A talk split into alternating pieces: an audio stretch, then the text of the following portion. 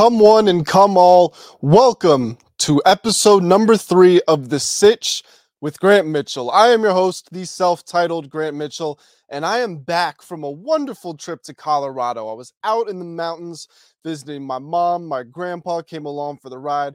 We had a tremendous time as a family. We got to watch the Super Bowl. As we all know, the Kansas City Chiefs won with the last second field goal.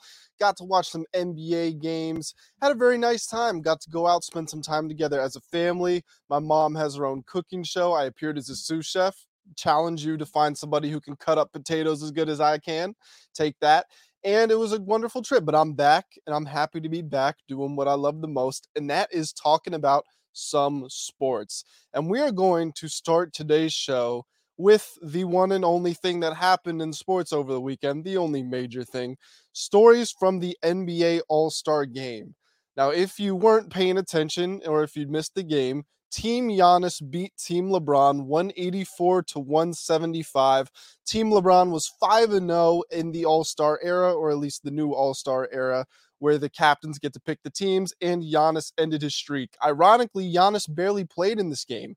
He played maybe the first ten or fifteen seconds, got himself a very quick dunk, and then exited the game. He sprained his wrist in the Bucks' last game before the N B A All-Star break, so it was a bit of a surprise to see him there in the first place. But he said that he wants to be remain humble. He doesn't know if he'll ever be back at an All-Star game. And so he wants to be there and support the rest of the league while he can. I think it's awesome. I think that's exactly what the face of the league should be doing. Maybe you could say LeBron's still the face of the league. Maybe it's Steph. But Giannis is certainly up in that conversation. And over the next three or four years, you have to assume that he will be looked at as as unanimously the guy. So it was great to see. I really appreciated him getting out there. Loved hearing what he had to say during the pregame interviews and during the game with Draymond Green on the sideline. Awesome guy. Absolutely love Giannis. Let's dive into the game more itself, though. Let's start with the new format.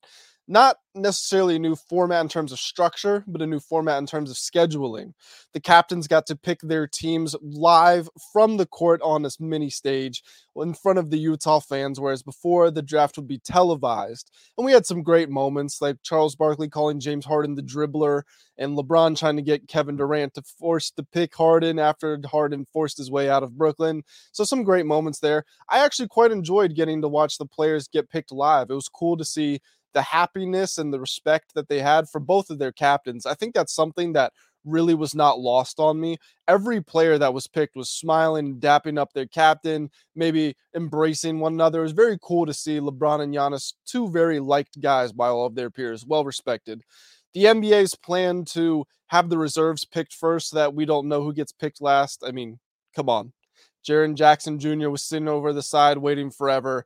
And then we all know what happened. Nikola Jokic, one of the two players left of the starters, decided to pick himself, leaving the hometown boy Lauri Markkanen as the last pick of the starters. Now, Jokic said after the game, or rather Mike Malone said for Jokic, that he didn't realize that Lauri was still on the stage and he felt bad and he wanted to apologize. Maybe that's the case. I have no reason to think Jokic is lying about it, but it was still a hilarious moment. So overall, the new format, I thought it was good. Thought it was an improvement. I thought it added even more theater and drama, although it did significantly hinder the betting crowd. We didn't get to make any videos previewing the game. We didn't get to write any articles about it. There was no discussion about futures because we didn't even know who the teams were going to be. So it is what it is. Has its pros and it has its cons. Mike Malone, who I was just talking about, he coached Team LeBron. He said after the game that it was the worst basketball game ever played. Now, I don't necessarily know if that's true because there are a lot of high school federations out there that still don't have shot clocks. It's two thousand twenty-three. How do we not have shot clocks in high school basketball? So you can see games ending two to nothing, four to two, stuff like that. So I wouldn't say this is the worst basketball game ever played, but it was definitely one of the worst professional games that I have ever seen. No denying that. I mean, there there's always no defense in the All-Star game. Players don't want to get injured, and I don't fault them for that. But we had seen an increase in competitiveness in the fourth quarter with the Elam ending. Now, for those who don't know, the Elam ending essentially means that games are not dictated by a clock. They end on a final score. And the way that the N B A has structured this is that the team that has the most points after three quarters, they need to score twenty-four points on top of what they already have in the fourth quarter again a timeless quarter. There's no clock on it. They just need to score twenty-four points. And once they, once they do that, they have won the game. So let's say Team A has one hundred points and Team B has ninety-five points. Team A needs to get one hundred twenty-four to win, and then Team B also needs to get one hundred twenty-four. They were the team that trailing. Again, that twenty-four points is added to the team that is ahead after three quarters. It can sound complicated, but when you see it in action, it's actually somewhat easy to understand. Ultimately, like I said earlier, Team Giannis was the team to hit that one eighty-four final score mark. The final score says it was only a nine-point game, but really Team Giannis was in control by about fifteen to twenty points for most of the game. But one thing that was really noticeably absent from this game was the competitiveness in that fourth period with the Elam ending. In years past, I mean, we had seen guys playing playoff level defense, really competing to win money for their charity. The winner of each quarter gets to donate, I believe it's one hundred thousand dollars to a charity of their choice. And that was just not there this year. I mean, with maybe when I think the a Team LeBron had brought it to, let's say, f- around five points. I don't know if it was five exactly, but it was right around five points. And then that's when you hear from the announcers, all of a sudden, we've got a little defense being played. Meanwhile, Team Giannis is one bucket away from winning the game. Is that really what the N B A wants to see? Players not trying until they're at the last score of the game? The answer is no. And do I think this game would have been competitive if LeBron had stayed in the game? By the way, those who don't know, LeBron injured his hand attempting a block. He smashed it on the rim. I think he's okay. We haven't seen, it's been labeled a hand contusion, no fractures, no breaks, no tears of ligaments. So he should be all right, but he just didn't want to risk it in the second half. Had LeBron been in that game in the second half, and maybe Giannis even to a certain extent, even though his team was winning, I think we would have seen a lot more fireworks and a lot more tenacity at the end. I feel like those two have a good grasp on what it is as the, to be the face of the N B A, what the responsibilities of the players are. And without them, it was maybe sort of lost in those moments. So not a very good game to watch as a spectator. Jason Tatum was the standout of the game. He had an all-star game record, fifty-five points, twenty-two of thirty-one from the field, ten of eighteen from three. Damian Lillard, who was the guy first picked for the reserves, had twenty-six points off the bench, eight of twenty from three. He took twenty threes, and most of them were from or beyond half court. Uh, his final shot, the final shot of the game, was a Damian Lillard three-pointer. Hit us with the signature Dame time. Donovan Mitchell, also on Team Giannis, forty points, fifteen of twenty-five from the field. Jaylen Brown had thirty-five for Team LeBron in the losing effort. Kyrie and Embiid had thirty-two for Team LeBron. Interesting game. Fun as always to see all the guys out there, but the N B A is unfortunately hitting the same sort of avenue that the N F L went down recently when they had to scrap their Pro Bowl, replace it with a flag football game, and that was not entertaining either in the slightest. But it, they, it was a forced change. I'm very concerned that the N B A is nearing that point. And it's sad for me because I really did enjoy watching the Elam endings, especially when LeBron hit the game winner in Cleveland last year. It was a closely fought game. Um, you saw guys like Kyle Lauri diving for loose balls at the end of the game. Like, when does that happen in the All-Star game? And I thought it was finally coming back with the Elam ending, but as soon as LeBron and Giannis don't play, we see it go away. All-Star weekend is also in jeopardy as an entirety. Julius Randle, a guy shooting thirty-three point eight percent from the field, is in the three-point shootout. Kevin Herter scored, what was it, fifteen points, one of the worst ever. Damian Lillard won, and he should have been there, and he should have won, so I was happy to see him. But I'm just wondering, when did we hit the point where stars aren't expected to compete in events that fit their strengths? Like, why are Steph Curry's injured? Okay, but why isn't Clay Thompson in the three-point shootout? Why isn't Kentavious Caldwell-Pope, who's shooting forty-five percent from the three-point line, in the shootout? And then switching over to the dunk contest. Why isn't Ja Morant in there? He said he'd take him a billion dollars or a billion likes on social media for him to do the contest. Why? You're one of the most exciting players in the league. Why not go out there and participate? Instead, we have to watch Mac McClung. And Mac McClung was excellent, by the way. Three out of four of his dunks were fifties. He was the deserving winner. It was awesome. It was the best dunk contest that we've seen probably since two thousand sixteen when Zach LaVine and Aaron Gordon were going back and forth. But why does it take Mac McClung to revitalize the energy in the slam dunk contest? This is a guy who spent most of his professional career in the G League. He's bounced around from team to team. He's played in one N B A game this season. Why is he the one who has to step in? Now, he said he's going to return next year, and I'm looking forward to it. But shame on those other guys, especially Jericho Sims. Two-handed honey dip dunk, two-handed el- elbows hanging on the rim. That's what the honey dunk, honey dip is, excuse me. It was cool to see. Wasn't a fifty by any stretch of the imagination. But then he goes back for a second dunk and does the same thing, but just with one arm. It, it's less impressive, and he does it, and then he opens up the envelope and says fifty. No, that was a forty at best. It could have been a thirty. I've just given his first dunk. It was just the same thing, just less impressive. Not impressed by the All-Star game and the All-Star weekend whatsoever. We are going to move on now and put that behind us. We are going to talk about the battle that's going on in the Eastern Conference. Now, the picture I have right here is Giannis Antetokounmpo. Why, you might be asking. The Bucks are second in the Eastern Conference. Why don't you have a picture of Jason Tatum? Well, I had a picture of Tatum for the All-Star game, so I didn't want to use him twice. But beyond that, the Milwaukee Bucks are my pick to win the Eastern Conference in the regular season. I don't want to spoil my postseason pick. We will get to that later. But the Bucks are forty-seven, very quiet, forty-one and seventeen. Said forty-seven, forty-one and seventeen, whereas the Celtics are forty-two and seventeen. Both teams are absolutely superb at home, above average on the road, and that's really all you can ask for. Playoffs come down to winning at home, so that's why it's getting such a high seed is so important. Bucks are also ten and oh in their last ten games and on a twelve-game winning streak heading into the All-Star break. The Celtics were seven and three over their last ten. Also in the hunt, the Philadelphia seventy-sixers, thirty-eight and nineteen, three games behind first place. And in fourth place, the Cleveland Cavaliers, five games behind the Boston Celtics at thirty-eight and twenty-three. So what do I expect from the Eastern Conference moving forward here? The Celtics are the team to beat. And everybody knows that. They got to the finals last year. They melted down a little bit. Tatum and Brown, we can say they were bad, but it was more of a learning experience for them.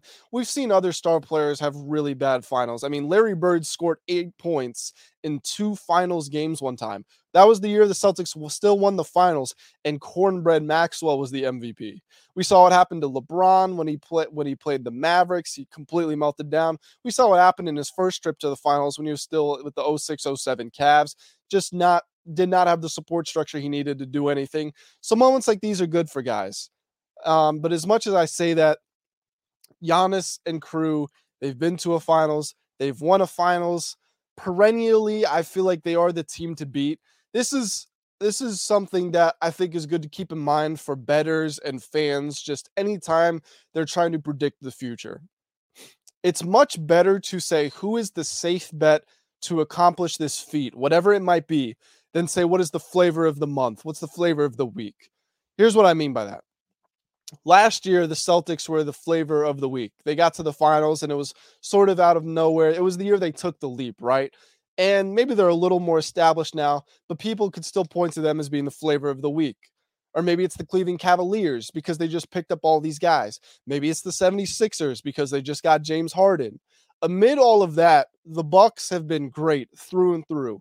Every single year, you can count on them to be one of the top seeds in the conference. You can count on them to have the best player in the conference and the best player in the N B A.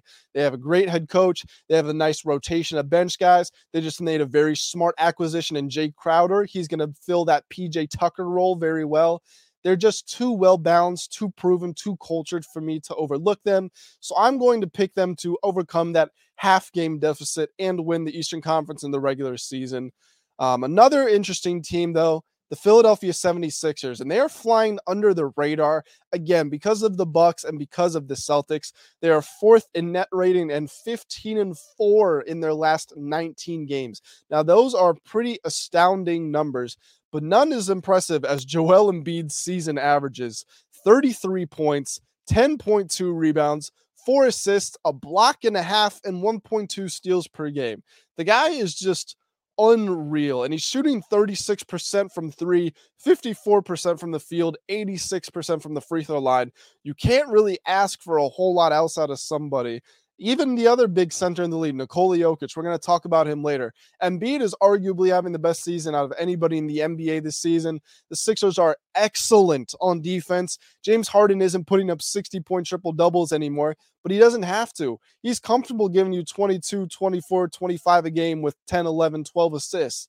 And that's been the 76ers winning formula. They've got also got other, other contributors on their roster. Tyrese Maxey, as we all know, is a solid young player. Tobias Harris, maybe he's not worth a max contract, but the fifteen and six he gives you is invaluable. You've got shooters, you've got defenders, you've got bench depth. This is a very solid team, and people don't seem to really be talking about them. And I have a feeling those people are going to be in for a rude awakening at some point. Further down in the East, one team that we know for getting to the finals, or at least getting to the conference finals, the Miami Heat. Now, they are seventh in the Eastern Conference. Not used to seeing them that low. They're thirty-two and twenty-seven, which is exactly ten games behind the Boston Celtics. However, they are only a half game behind the New York Knicks for the sixth seed. Now, you might be asking, why is the sixth seed so important? Well, that's the last team that's guaranteed to make it into the playoffs, or at least the playoff bracket. Teams seven, eight, nine, and ten have to navigate the play-in tournament. So right now, the Miami Heat will be playing the Hawks. If they win that game, they go to the playoffs. And if they lose that game, they would play the winner of Toronto and Washington. Again, as things stand, if they won that game, they would then be the eighth seed and move on to the playoffs. Here's why I think that moving up is so important for this team. They are built on principles of what it is to be a team: identity, defense, hustle, effort, structure, discipline, all those synonyms. I don't know if they are very trustworthy in a best of one scenario. And against the Atlanta Hawks, you know, Jimmy Butler's still there, Bam Adebayo's still there, Tyler Hero's still there. But some of their bench guys and their contributors, especially Kyle Lauri, you would love to be getting more out of them, but you're just not. And the Wizards are a dangerous team. Toronto plays very similarly to Miami. It's not a great matchup for them in a best of one. You really want to be in for the long haul so you can let, again, those principles of what it means to be a team affect the other team.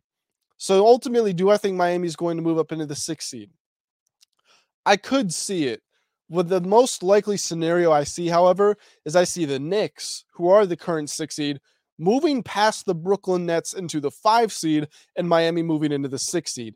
If that happens, obviously Miami's guaranteed to be in the playoffs. And if they do finish as the six seed right now, they would be facing the 76ers in a seven-game series, and that would be very entertaining.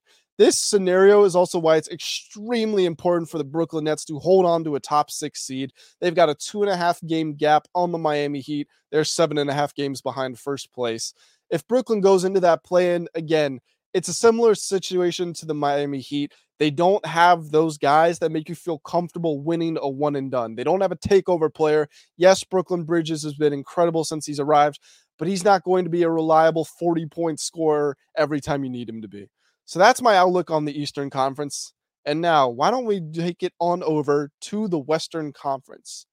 And we are going to be talking about a few teams at the top. As we all know, the Denver Nuggets are leading that conference. They are forty-one and eight team, just behind the Celtics for best record in the N B A. Five games behind them, the Memphis Grizzlies, a few games behind them, the Sacramento Kings, and then the rest of the West. Here's my take on the Western Conference. I think that a lot of the teams at the top are fraudulent, and the ones that aren't, they're not guarantees. And so I'll break those down one by one. My biggest problem with the Denver Nuggets is that they have a postseason problem. Nikola Jokic is not somebody you look to when you look at the landscape of the great players in the N B A. And you say, I need one guy to get the ball in the bucket. We're down two points with ten seconds left. Give it to him and everything's going to be okay. Nikola Jokic is not the player you're picking. You're not picking him first, second, third, fourth, fifth. I can name you plenty of guys right now that I'm taking before him. LeBron James, Kevin Durant, Steph Curry, Giannis Antetokounmpo, Luka Doncic, Kyrie Irving. Okay, that's not even a guy who's an M V P consideration. I would pick maybe Damian Lillard. There are, there are so many players that you're thinking of in the dire moments. Who do we want to have the ball before you think of Nikola Jokic? Now let's look at the other end of the court. We're up two points. The other team has the ball with ten seconds left. I need to stop desperately. Who am I going to take? I'm not taking Jokic. That's for damn sure. Let's just look at centers. We don't even have to look at other positions. I'm taking Joel Embiid. I'm taking Bam Adebayo. I mean, Nick Claxton and Brooke Lopez are leading Defensive Player of the Year candidacy. Jaren Jackson. I would take LeBron again. I would take Durant again. There, there are so many players out there. I would take Mikal Bridges. As long as I don't have a point guard, I could find you somebody on nearly every team that I would take in a defensive scenario over Jokic. So when we get to the, the playoffs, where the possessions are of heightened importance, the game slows down. Every bucket means more. Every stop means more. If Jokic is devalued on both ends, why should I be confident in the Nuggets? Now, on the flip side, Jamal Murray always raises his game in the playoffs. He has been awesome. And this Denver team is deeper than ever, and they're finally healthy. That's been the big problem for them in recent years. So this is going to be as good of a chance as any as they've had. The closest they've gotten to getting to the finals was in the bubble when they took the Lakers, who then won the championship, to six games in the Western Conference Finals. Does making the Western Conference Finals mean that this year is a success for the Nuggets? Maybe in some people's eyes. In mine, it wouldn't be a failure, but it would be more of the same. Until I see this team in the finals, I'm always going to look at them a certain way and with a certain stigma. Now let's move on to the Memphis Grizzlies, who I have an even bigger problem with. And this is interesting. A lot of people saw how good the Grizzlies were last year and assumed that they were going to be a shoo-in for the finals next year, as in this year or the year after. As they got older, they would start to develop more. Their players would get more experience. They would be even better. They would sign, keep role players, and the team would blossom. That's what everybody assumed. I don't think that's happening personally. I don't think just because you had a good season when you were young is a guarantee that you're going to be better next season when you're a year older. And I do feel like we're seeing that. Yeah, Memphis is second in the Western Conference. They're exciting. They've got a young coach. They've got a young team. They've got the most exciting player in the league, Ja Morant, leading their line. They've got another all-star in Jaren Jackson. We know how good Desmond Bane is. Hater, hater love Dylan Brooks. He can at least play some defense, and he's scrappy. Their role players are good. Steven Adams is a nice veteran who gives you some integrity inside. But Memphis, they're fifteenth in offensive rating and twenty-fifth in true shooting percentage. And on top of that, I haven't checked in a week or two, but when I did last look, they were the worst free throw shooting team in the N B A. All of those are very bad when we're looking ahead into the playoffs, and especially the offensive rating, because Memphis, again, they're so young. They love to pay, play with pace. They love to fly. So when things slow down and you're in the half court and you've got these young guys who are in their own heads, that number's just not good. Or when the playoffs are physical, people are getting fouled. You go to the free throw line and you're shooting a worse percentage than everyone in the league. It's a big problem. And these problems have already started to manifest themselves in the regular season. Here's how Memphis has played against the other top five seeds in the Western Conference. Obviously, they are the second seed, so we are talking about the top six teams in the West. They're two and two against the Phoenix Suns, oh and one against the Denver Nuggets, two and two against the Sacramento Kings. They haven't played the Los Angeles Clippers, and they're oh and one against the Dallas Mavericks. So they don't have a winning record against any of the best teams in the West, teams that they are going to play in the playoffs, and they're four and six a total against these teams. On top of that, if I look at other teams who have a chance to play them in the playoffs, I'm not convinced that they can beat all of them. Let me rephrase that. I'm not convinced that they are a surefire win in those series. Yes, they could beat them, but they could also lose. The Pelicans, if they get Zion back, they're dangerous. Would I favor Memphis? Yes, but I wouldn't guarantee it. The Timberwolves, I would probably say that's an unlosable series, although you never know. The Warriors, listen, I believe the Warriors dynasty is over, and we are going to talk about that soon. But if you've got Steph Curry, you've got a shot. And the Warriors beat the Grizzlies last year. We know that they have that emotional rivalry. Maybe Draymond will get the guys up for it. You never know. The Los Angeles Lakers, with their improved roster. Again, I would favor the Grizzlies, but in no shape or form am I ruling out the retooled Lakers from beating the Grizzlies in a best of seven. We can go player for player. Ja Morant, LeBron James. Ja Morant's probably a slightly more effective regular season player at this point in his career, but in the postseason, again, when those possessions slow down and experience becomes so crucial, we can at least call it a draw, if not go to LeBron.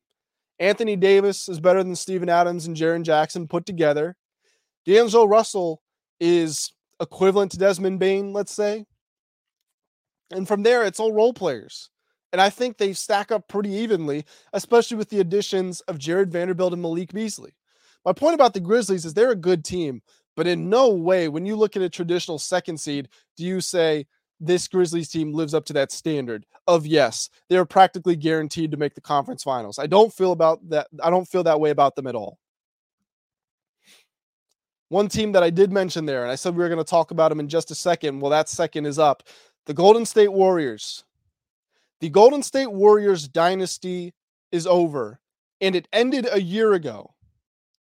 Now, I'll tell you why I say that. They won the finals.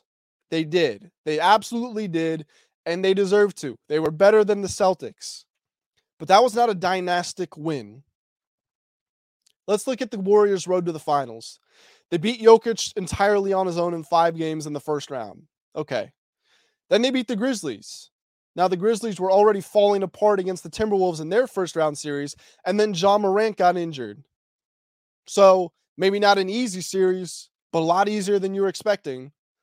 And then you get to the conference finals, and it's Luka Doncic again, completely on his own, had just gone seven games with the Phoenix Suns, who were the top seed in the conference. He was battered and bruised, and you won that one. And then again, you made it to the finals. You won the finals. You deserve to.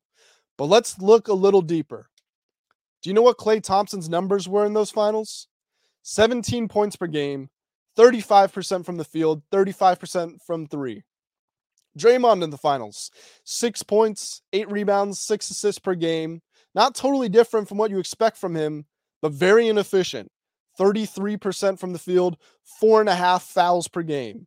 His defense was also so terrible through four games that people were wondering if he was going to get benched or even played at all. Now, in the final two games, he was excellent on defense, and it really gave him some credit, gave some credence to Steve Kerr for keeping him in there, because he was awful in those first four games. And then Jordan Poole, the next coming of Steph Curry, in the finals, fourteen points per game, one point eight rebounds, one point eight assists, forty-three point five percent, two turnovers per game. Not very good. A lot of reason that people have been so optimistic on the Warriors is that they can develop their players, and they have some young talents. Oh, yeah, sure, like James Wiseman. Oh, wait, he's on the Detroit Pistons now. Moses Moody, what's he doing for you? Jonathan Kuminga, how's his progression been? There are real troubling parts of this Warriors roster that people have looked at as positives that are actually negatives. Now, the one good thing I will say is Klay Thompson is right back to where he was as an offensive player in the prime of his career, but he is much, much worse on defense. Klay was reliably a top three two-way player in the league with Kawhi and Paul George when he was at his best. Not at all the case anymore. He's just a three-point shooter out there. And now, a team that many are talking about and predicting to win the finals, the Phoenix Suns. Simply put, I'm not convinced by them. Now, their starting lineup is nearly impeccable. You've got one of the best distributors of all time in Chris Paul. You've got Devin Booker, who can score seventy points as your number two option. You've got Kevin Durant, who is a top fifteen player of all time. We don't even need to talk about him. We know what he's about. You've got DeAndre Ayton. He's a mobile big man. He can shoot the mid-range. He has a nice touch around the basket. He can defend, and he doesn't need the ball to score points. And then you've got a coach of the year, Monty Williams. All of that is great. And I am warming on this team. I will say I'm not quite as pessimistic as I was when this trade was announced, because they've made a few upgrades on their bench. Their bench was always my biggest concern. I like the Terrence Ross acquisition. He scored sixteen points in his lone appearance for the Suns. But these other guys, Cam Payne, Landry Shamet, Damian Lee, Jock Landale, Torrey Craig, Josh Okogie, That doesn't sound like a championship bench to me. It just doesn't. And if you want to look a little deeper and say, well, the Suns have the eleventh most bench points per game in the association, that is true, but they've played the players right about that eleventh most most mark in minutes, so they're doing what should be expected of them. And again, it's a regular season. When we get to the playoffs, things change a lot. And my biggest problem with the Suns is that there is no real leader on this team. Now, mentally, it's going to be Chris Paul. Everybody's going to say that. But Chris Paul has a history of choking in the big moments. Devin Booker, people still want to call him a young player. He's in his eighth or ninth season, and he really hasn't accomplished what his talent says he would. Kevin Durant went on record saying it's not his job to be a leader. He just needs to go out there and play the best basketball he can. DeAndre Ayton has been at odds with the with the Suns franchise for the past couple of years. He looks so uninterested, and his body language is so negative at times that it's hard for me to watch. And then Monty Williams couldn't get these guys motivated for a home game seven just last year. There are certain intangible aspects of the Suns team that I just don't buy into. I don't feel like they are ready to win a championship from that standpoint. The bench, again, is a concern. Not as much as I may have initially thought it was, but for me, it's the mental side of the game. I just don't feel like these guys are the killers and the assassins that are ready to go take the finals. I mean, your one tough guy was Jay Crowder, and, you know, Crowder's replaceable from a talent perspective, but he was your one, he was your one enforcer. You lost your best defender, Mikal Bridges. You lost your second best defender, Cameron Johnson. Crowder was your third best defender. The Suns were great because they could play on both ends of the court. That's also not going to happen anymore. There's just a lot of problems with this team. For as much talent as they have, I don't feel like they're going to make that run to the finals. And if they don't this year, it's hard for me to see them doing it, doing it in the future. So that's my outlook on the Western Conference there. And we're going to wrap it up. Fairly quick show, just about a half hour. On our next episode, we might get into some M V P talk. Nikola Jokic is the favorite to win that award. We might look at some N B A futures. We might see what's going on in the N F L if there are any other major headlines out there. But that's going to do it for today's show. Thank you all so much for tuning in. And until next time, have a great day, and I'll see you soon.